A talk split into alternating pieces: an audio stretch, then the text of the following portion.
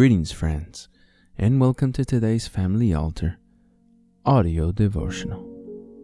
Our scripture reading today comes to us from the book of Deuteronomy, chapter 3, verses 24 through 27. And the quote is by William Marion Branham from the message entitled, Has the Lord Spoken Only to Moses? This message was preached on November the 30th, 1953. We hope that you are blessed today as you listen. O Lord God, Thou hast begun to show Thy servant Thy greatness and Thy mighty hand. For what God is there in heaven or in earth that can do according to Thy works and according to Thy might? I pray Thee, let me go over and see the good land that is beyond Jordan, that goodly mountain in Lebanon but the Lord was wroth with me for your sakes, and would not hear me. And the Lord said unto me, Let it suffice thee, speak no more unto me of this matter. Get thee up into the top of Pisgah, and lift up thine eyes westward, and northward, and southward, and eastward, and behold it with thine eyes, for thou shalt not go over this Jordan. The reason that you hear me say sometimes, get the people say, uh, believe me. See? Now the reason I say that is not believe me as him, certainly not, certainly. It's to believe that I have told you the truth that he sent me to do this. Now see, when that angel met me, he said, if you can get the people to believe you, see? If you get the people to, Peter and John passed through the gate called Beautiful, said, look on us. Is that right? And Elijah when the, all of them come down there and got him kind of all stirred up, he said, If it wasn't I respected this righteous man, Jehoshaphat, I wouldn't even look at you. See? How many knows that you can you could send your soul to hell with a divine gift? Sure you can. You have to watch what you're doing. How many believe Moses was God's prophet? Say amen. He was God's prophet. But you know what he done? God told him, go down there and speak to the rock. The rock is already smitten. Is that right? Instead of Moses doing what God told him to do, he went out and smote the rock again. Is that right? Well, that absolutely broke the entire Scripture right in two, right there. Christ wasn't smitten twice, he's smitten once. We just speak to him from now on. Is that right?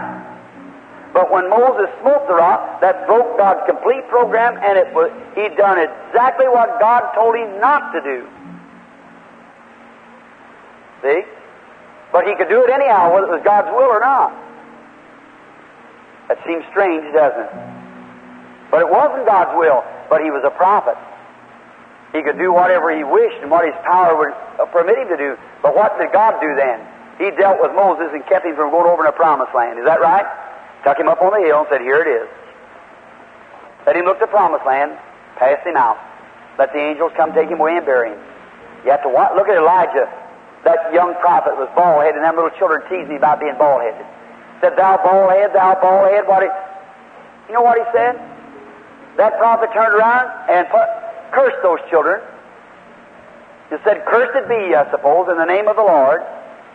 And before those little children returned into the city, two she bears killed 42 of them little innocent children. Is that scripture? Poor little innocent children, but an angered prophet. Better be careful what you're doing. That's right. So that's the way it is here. I want to see what you're doing before you put a curse cursed disease. What if God had put something on a person? Or permitted Satan to do it, and here I come around with a divine gift and take it off before God's will is accomplished. Then God will deal with me. See? Have to be careful. We trust that you have been blessed by God's Word today. The devotional you just heard was derived from Brother Tim Dodd's Family Altar devotional book. If you are interested in a copy of your own, you can visit store.bibleway.org to order your own copy. If you would like to listen to more daily Family Altar audio devotionals and other spiritual message related content that we produce, we invite you to subscribe to the 10,000 Worlds podcast or visit us on YouTube, Facebook, and on our website at 10kworlds.com. That's the number 10, the letter K, and the word worlds.com. If you feel that this ministry has been a blessing to you and you would like to support us financially to help us deliver more and better content to you in the future, you may easily do so by clicking the Consider Supporting Us link in the description of this episode or visiting our website to learn more. It's okay if you can't support us financially, but would you do us a favor? Pray for us and share this episode with others so that they might be blessed as well. Lastly, don't forget to like, subscribe, and hit the notification bell button so that you get notified when we publish more content like this. Thank you, and God bless you.